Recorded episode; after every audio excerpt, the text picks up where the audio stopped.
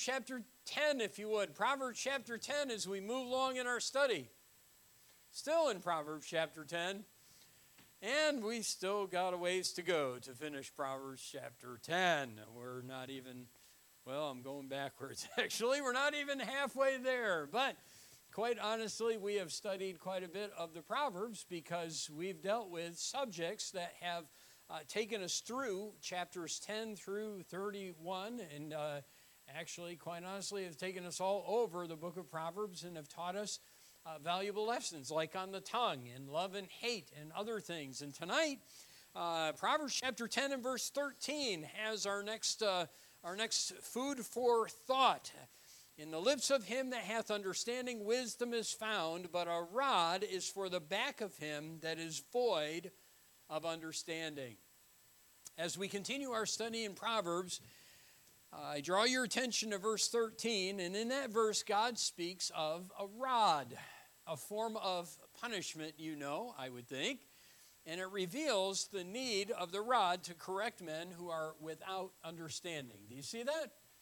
Uh, and so we're going to look at that subject uh, this evening. Deemed cruel and unusual punishment in our society today, God inspired Solomon to write about the value of the rod to write about its purpose. And he does so in a number of different places. It hmm. deals with the evil that is in the hearts of men. And what is interesting is that the same thing, the rod, is not only used in reference to adults and to men who are disobedient, and, obviously that would include women, but it's used in reference to the discipline of children. And so we're going to have opportunity to dig into both. Uh, and we'll begin our study this evening in that subject.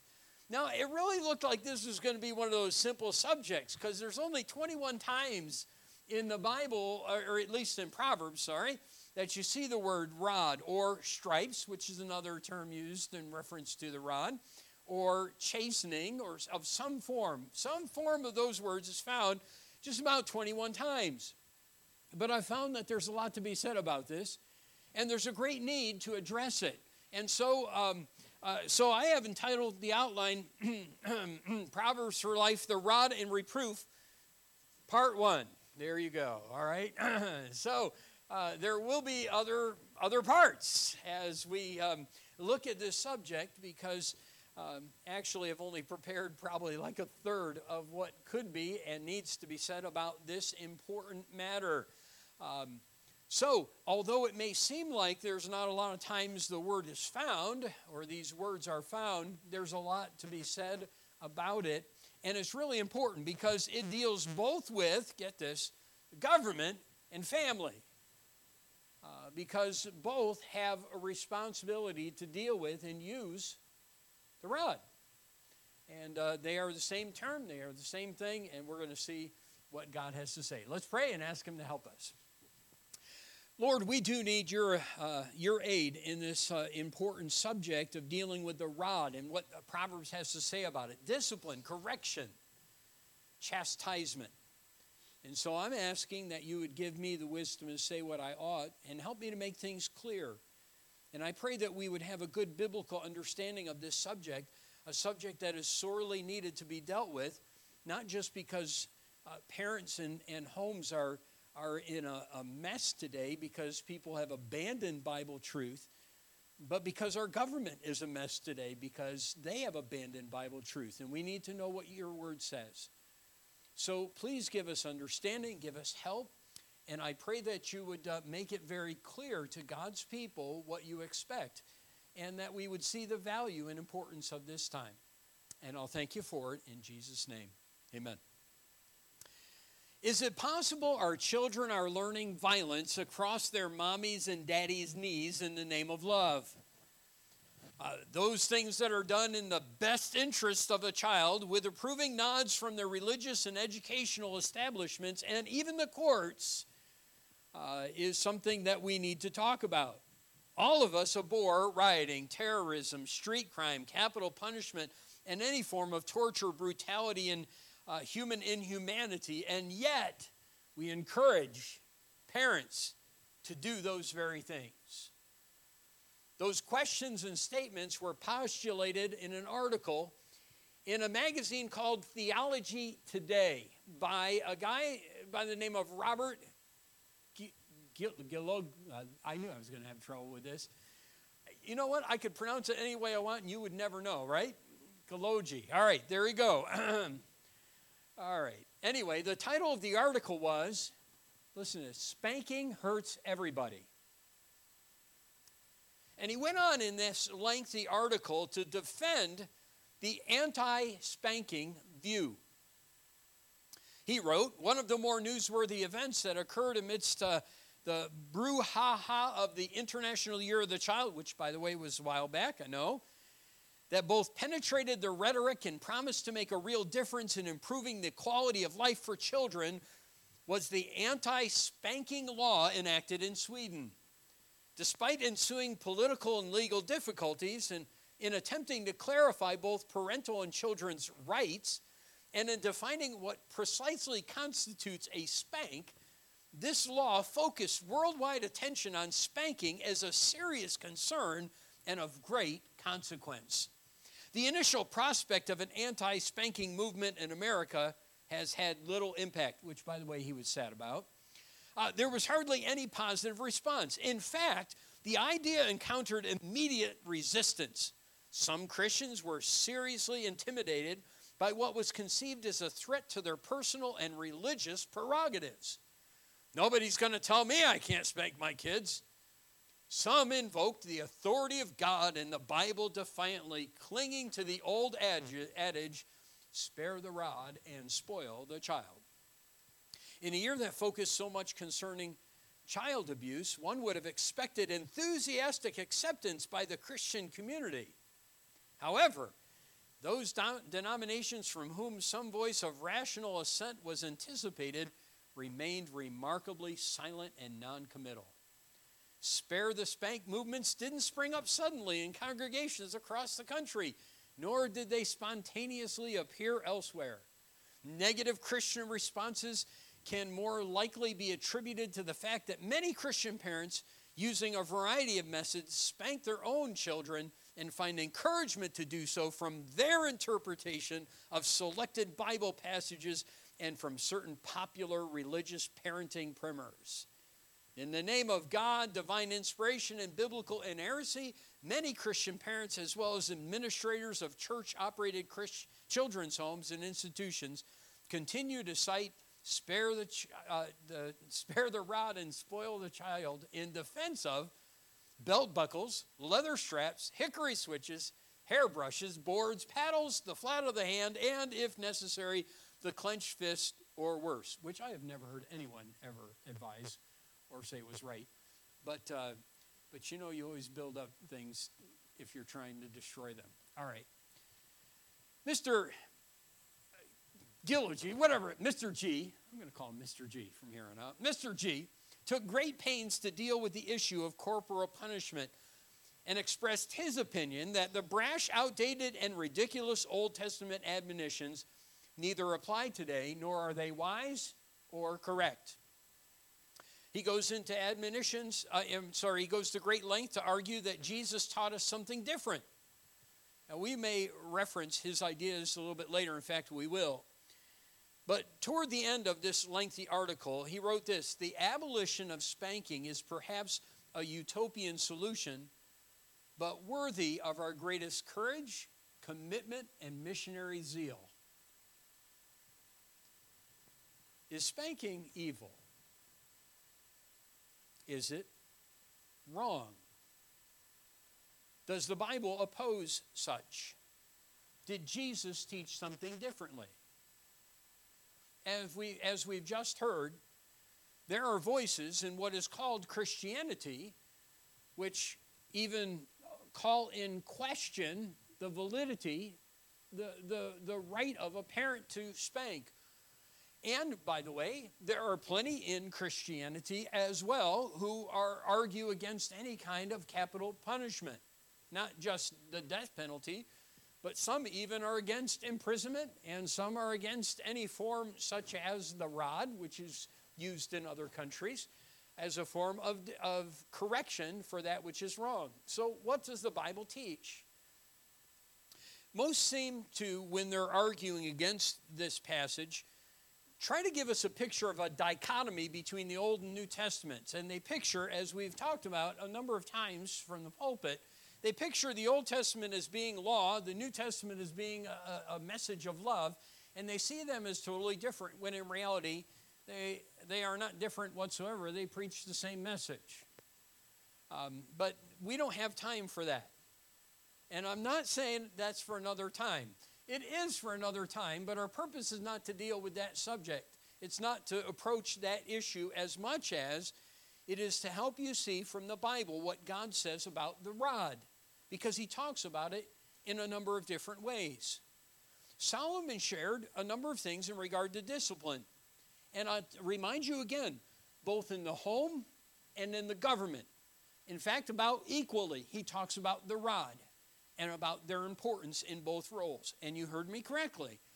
Proverbs deals with chastening both with adults and children. And I hope to prove that to you and then help you see from the Bible what God expects. So let's begin with that was all introductory, all right? The principles of chastisement or chastisement or however you want to say it. I've heard it said so many different ways, uh, so many times. Chastisement is the way I would put it. The principles of chastisement. Now, this is an interesting one, and we got to take a little bit of time on it. But I want you to listen carefully. I want you to think with me, all right? Look at chapter 13, if you would, of Proverbs. Probably one of the most familiar verses. In fact, the one that's cited when you use the spare the rod, spoil the child statement, which, by the way, uh, he spent a lot of time explaining the fact that it's not found in the Bible, and it's not. It's just a statement that people have made that kind of, you know, well, I guess it flows, so people use it. It is not found in the Bible. If you want to find support for it, that would probably be this verse, or at least it points to that same idea verse 24 of chapter 13. He that spareth his rod hateth his son, but he that loveth him chasteneth him betimes.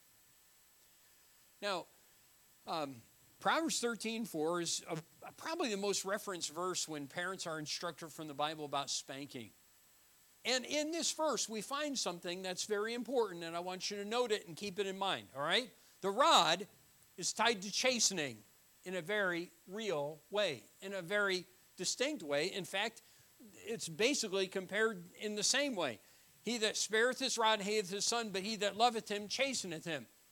So look, the rod and chastening are one in the same in that verse. When they use the word chastening, he's talking about the rod. When he's using the word rod, he's talking about chastening. They are different words, but I want you to see that they are tied together in this passage. They're not just tied together here, but take a look at Proverbs chapter 22, if you would. Proverbs 22 and in verse 15. Foolishness is bound in the heart of a child. But the, what's the next three words? Rod of correction. So the rod is called the rod of correction. The word correction here is the same word translated chastisement in uh, chapter 13 and verse 24. So you need to understand that. Um, now, this word and this idea, and I know I'm having you go around a little bit differently, but look in chapter 15 as well. Chapter 15.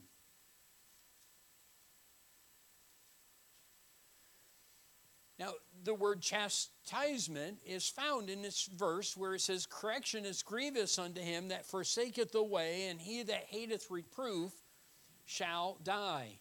This word is referencing adults. Adults who have made a decision regarding the course of life they'll follow. And, and this verse in verse 10 says that correction is grievous. They don't want to be corrected, they don't want to be chastised. All right, so I want you to see chapter 13, when it deals with children and the rod, he talks about the rod and chastisement. He ties them very intricately together and says they're one and the same. They're all part of they are part of, an integral part of chastisement. Chapter 22, the same thing is true. Chapter 15, he talks about chastisement and he says that it does refer to adults.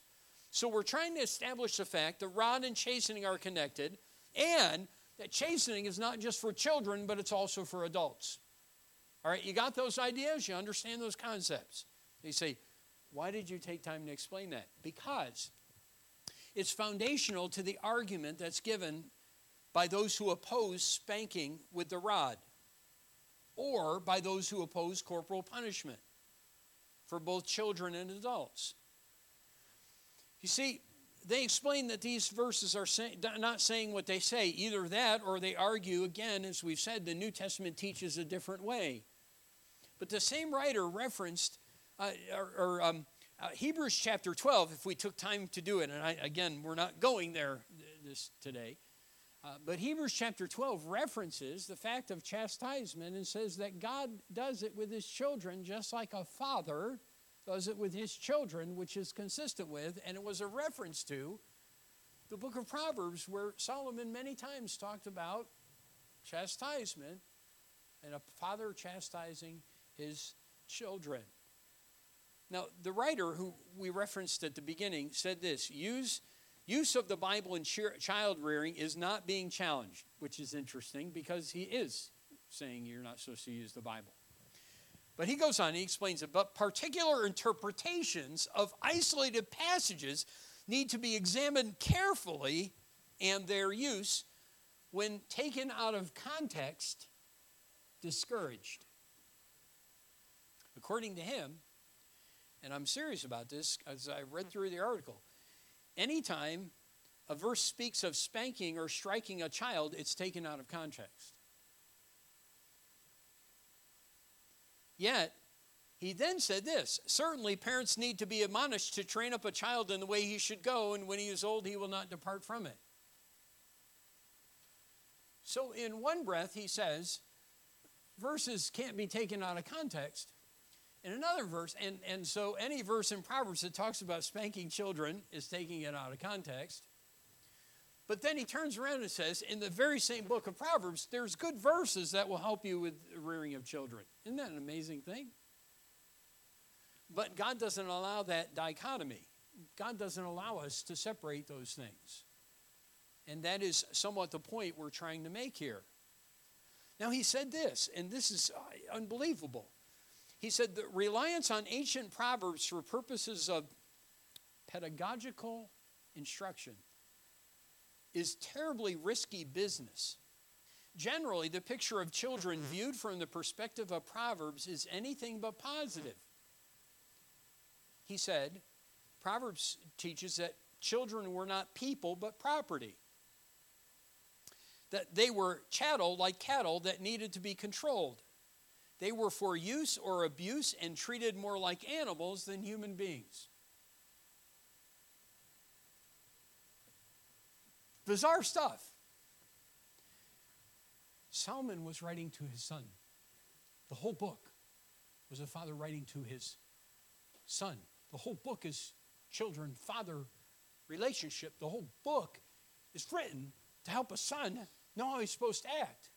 And that father not only instructed his child, but told his child what he should do with his kids because he did it with his own and he knew that this is wisdom from God, not his own wisdom. So his idea was when Solomon says something we like, we ought to accept it. But when it's something we don't like, we ought not listen to it. And so my question is who decides the, which Proverbs of Solomon are good and which, one are, which ones are bad? Okay, but I digress. I, I'm getting off from the subject. I'm going on a rabbit trail, so I don't want to go there. So let's get to the point. Remember, God ties chastening and the rod together repeatedly. He said that chastening is to be done both with the child and the adult, okay? Now that's absolutely clear. You can't refute that point. And if you do, then you're going to have another problem. And here's the reason why. Because chastisement is found 30 times in the book of Proverbs. And it's not just found when it talks about children and discipline and adults and discipline. Turn to Proverbs chapter 1.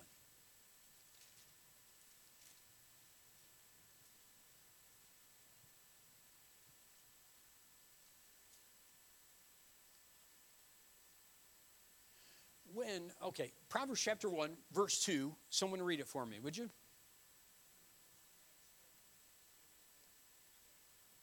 Okay, someone read verse uh, 3 for me.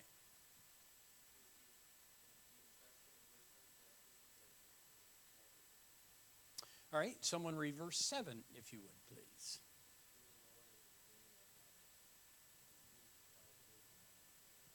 And then someone read verse 8, if you would.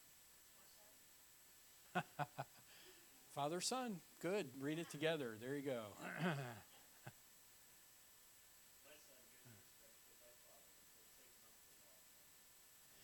All right. So I, I, guess it wasn't Father Son. I thought it was the two of you going up, but it was it was the guy back there.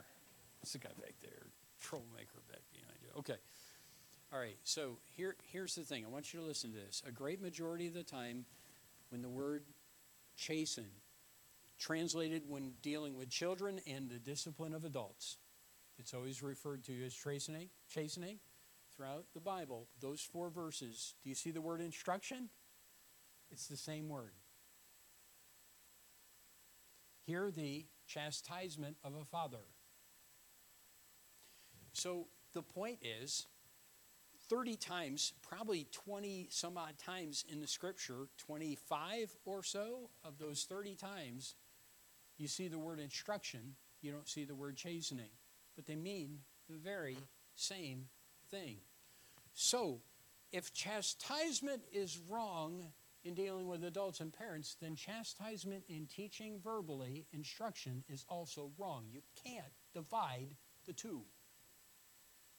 The point is, and the first point we're trying to make is chastening is all about instructing. Chastening is all about instructing.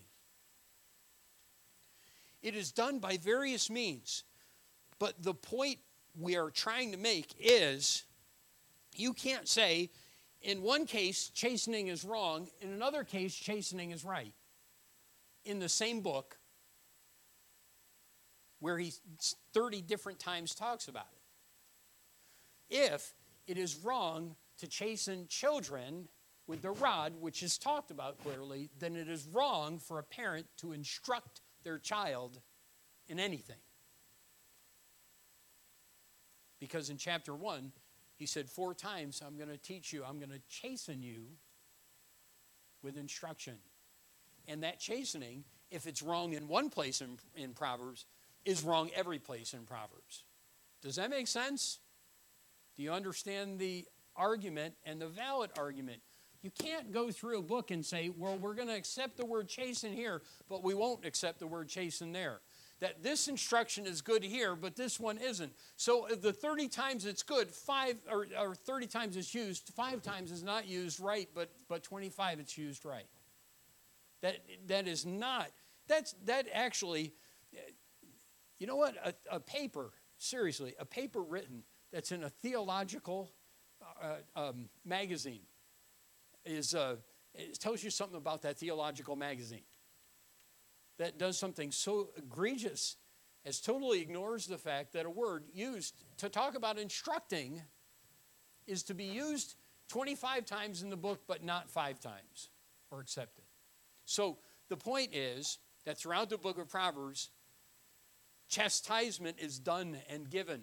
It's given verbally in most cases, but it's also given by the rod and we have to accept every example or accept none of them.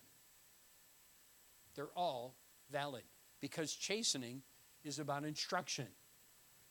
It's done verbally. We'll talk about that in a few moments. I, so I, am getting to the, another point later on.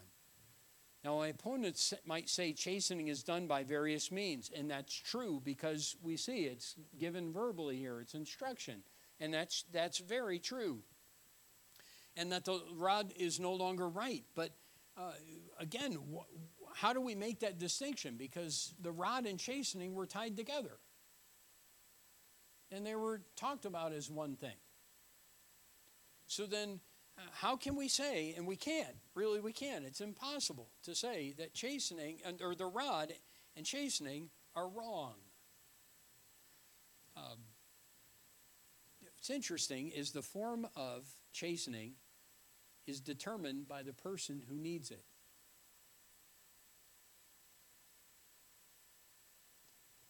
When Solomon talks to his son and tries to give him instruction for life or chastening for life, he does it verbally. But when you have a rebel, a fool, he needs a rod. When you have a child who is foolish, you need a rod. But when you're trying to instruct or chasten them in other matters that they're open to and willing to, and they're wise, then verbal, verbal chastisement is appropriate. It depends on the person who's receiving it. So, uh, either chastisement teaches in all of its forms, or it fails in all of its forms. And um, and that is just, you know what? That's not just common sense. That's that that is that is, how, how do you say it? Uh, just it's correct. It's right. Even though right is wrong these days and wrong is right in our government, it's right, and uh, it's not just sensible it's right. Okay, so Second thing I want you to know about chastening chastening is all about instructing, and it's right in every one of its forms in the book of Proverbs. Chastening is the way of life. Look, if you would, in chapter 6 and verse 23. Chapter 6 and verse 23. For the commandment is lamp, and the law is light, and reproofs of instruction are the way of life. There's two different words, by the way, uh, translated chastening. One is used uh, 21 times, I told you. Another one's used some 16 times. And they are both found here. Reproofs of instruction are the two words that are translated and, and used in the form of or in, in the matter of chastening. And what he says here is that chastening, reproofs and instruction are the way of life. Now, what does he mean by that? Well, I, I, I put it this way to explain because of our sinful nature. Look, chastening is necessary. It's, a, it's, a, a, it's necessary to get people on the way of life, to keep people on the way of life, and it's just part of the way of life. You say, say why? Okay, because Proverbs chapter 1 and so many other places throughout the, the book, people just need instruction to know the way of life. And then people need to be stopped when they're going down the wrong way of life. Make sense? Okay? It does, and that's consistent with the scripture. Chastening is the way of life. It's just part of life. It's necessary. It's absolutely necessary. And and to go through this book and pick and choose what we're going to use and not use, or to say some is good and some isn't good, is is uh, it's it's silliness. It's foolish. Because chastening is the way of life. It's necessary. Everyone needs it. Um, we have a sinful nature bent on going the wrong way, and we need to know what's right. And that's done by chastening. And we need to be stopped when we're doing what's wrong, and that comes through chastening. Uh, and, and so, uh, chastening is a way of life. We need instruction, and we always will need instruction because of our sin nature. Now, uh, third truth about chastening, and the third, if you would, principle about chastisement is that, uh, and this is the, the, if you would, the positive aspect, chapter 3, verses 11 and 12. And I think you'll know what it is because you'll see, as soon as you see it, you'll know the verses. Chapter 3, verses 11 and 12.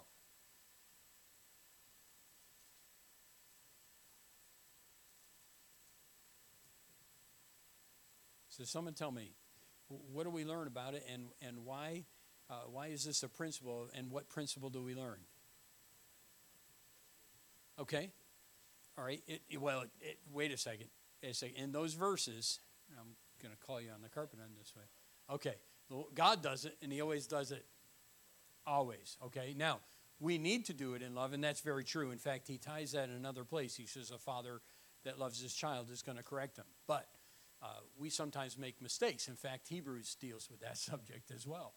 Uh, sometimes parents don't chasten out of, out of love and they, they do things wrong. But chastening, here's the principle, is done by God out of love.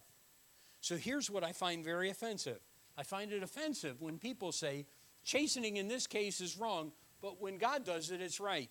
Chastening in, in, in this passage is wrong, but when Solomon does it in chapter 1, it's right. That is, that is just, that is uh, utter, utter foolishness. Look, if God does it, then chastening is right. Now, that doesn't mean all chastening that's done is right. And we know that, and scriptures even bear that fact out. But the point is, chastening is done by God, it's done out of love. And, um, and God, God acts like a parent acts. Hebrews chapter 12. And in this passage, uh, my son, despise not the chastening of the Lord. Uh, for whom the Lord loveth, he correcteth. And here's what he ties it in. Get this. Even as a father, the son in whom he delighteth. Now, look, if you're going to tell me that the chastening Solomon talked about later in this book, which is consistent with this, is wrong, then you're, going to, you're telling me that what God does is wrong. Because God does it like a father is to, does it. A father who loves his son corrects his son, and a God who loves us corrects us, chastens us. And to say that what Solomon wrote about later on is sinful is to say our God is. And I take great offense to that, and you should too. In fact, I, I would dare say that's, that's just uh, along the line of heresy. So uh, let's, if you haven't got the point, I'm, I'm pretty passionate about this, but you need to understand how, how vitally important and how true and how right the Bible is when it talks about the rod, and there's nothing sinful in it. And anyone who tells you differently is not telling you what God says. And their interpretation, no matter what interpretation they give, if they tell you that the rod is wrong, is inconsistent, not just with Proverbs, but the entire Bible. All right, then chastening takes on many forms. And let me mm-hmm. just, uh, since we're trying to lay out principles of chastisement, chastening takes on many forms. So, in chapter 1, what forms what form is chastening in? Okay, verbal. Wise words are part. And uh, look at chapter 13. Take a moment and look there. And I know we gotta we gotta end. Wow, I wanted to get a lot further than I did. Okay. Chapter 13. In verse 1. And God says, A wise son heareth his father's instruction chastisement. Okay? A wise son hears it. Get this words are sufficient for wise people. But what does Proverbs 22 say? Foolishness is bound in the heart of a child. So they need a different form than words. Someone says, says, just talk with your kids about it. If they're wise, that'll work. But God says they're not. So who are you going to believe? There are times you sit down and talk with them because they're showing maybe and indicating by their life they have wisdom, and you don't need the form of the rod. But a great majority of the time, especially with a young child, as they get older, things are going to change some. They better. And if, if not, then the problem has been you haven't been doing it right in the first place. But in the beginning, especially, they're foolish because their mind isn't, they're not there yet. And they don't have the wisdom of life and lessons learned. And so the rod is appropriate. But words are part of it. Words are sufficient for wise people. Chapter 13, verse, um, uh, okay, verse 18 Poverty and shame shall be to him that refuseth instruction, but he that regardeth reproof. Again, the chastisement shall be honored or refuseth uh, chastisement. So, uh, look, words are, are sufficient for wise people. Scorners, chapter 13 and verse 1, don't accept it. Fools, chapter 15 and verse 5 don't accept it. Children, chapter 22 and verse 15, need more than words. Um, and so this is God's instruction. Oh, here, let me give you this one. I um, just this is a side note. Okay, stocks are part. You say stocks. I'm not talking about stocks and bonds. Proverbs chapter 7. Just take a moment. I, I had to throw this one in because it's there. talking about the, uh, the strange woman and the guy who follows after her. Look in verse 22. He goeth after her straightway as an ox goeth to the slaughter, or as a fool to what? Fool to the, what's the next word? Correction of the stocks, the chastisement of the stocks. So there are other forms of discipline that can be used with adults that sometimes work. So stocks, uh, there you go. And again, that's not money or anything else, all right? Uh, Solomon references those as a correction method used by governments to get adults back on the right path. Let me give you a third. And, and actually, this one, you kind of got to dig through the, the, Proverbs, and I don't have time to delve into it a lot because I'm already late, all right? Natural consequences are part of chastisement. And they are, aren't they? By the way, who hasn't learned through natural consequences? And who hasn't been chastised through natural consequences? Seriously, who in this room hasn't been chastised through natural consequences? You know, you, you do something, you do something you shouldn't do. And man, a lot of times you pay for it. Okay? And you say, if you, you argue that, um, or if you want to argue that, chapter 8 and verse 33, Solomon said this. He said, Hear instruction, be wise, and refuse it not. He said, Blessed is the man that heareth me, watching daily. Look, if you learn uh, from, from the verbal lessons, and if you learn from other things, you'll avoid, if you would, your own destruction and your own hurt. Verse 36 He that sinneth against me wrongeth his own soul. So if you make your own choices, there are natural consequences that come as a result. And those are chastisement, they're instruction. But the thing is, don't learn the, the hard way. In fact, especially with the strange woman, God says, you know, the man who does that will regret it someday because there are natural consequences. And then, fourth, if you didn't know this was coming, the rod is part of chastisement. And you can't separate that. Now, someone may think I can do the job of chasing with my kids without the rod, but that denies Proverbs 22 that says foolishness is bound in the heart of a child. And the word bound means tied. Foolishness is just tied to their heart. And the rod of correction drives it away. So the rod is part. Some chastening has nothing to do with the rod, but to think you can ignore the rod is absolutely foolish. It's part of correction. And by the way, the reason we have so much trouble in our world today with repeat offenders is because the government has said God's ideas are crazy.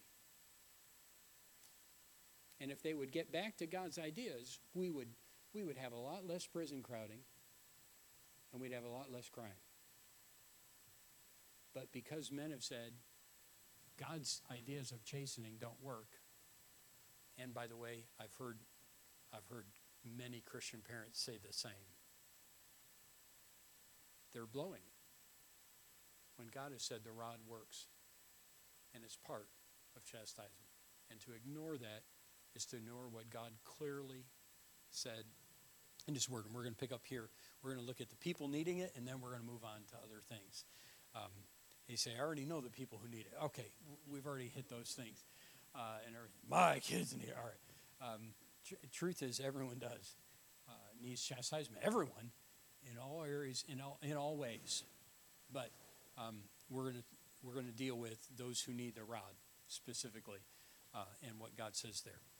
All right. Thank you for your patience. I know we went over this evening, and probably Mrs. Slusser is just crying back there with all those kids.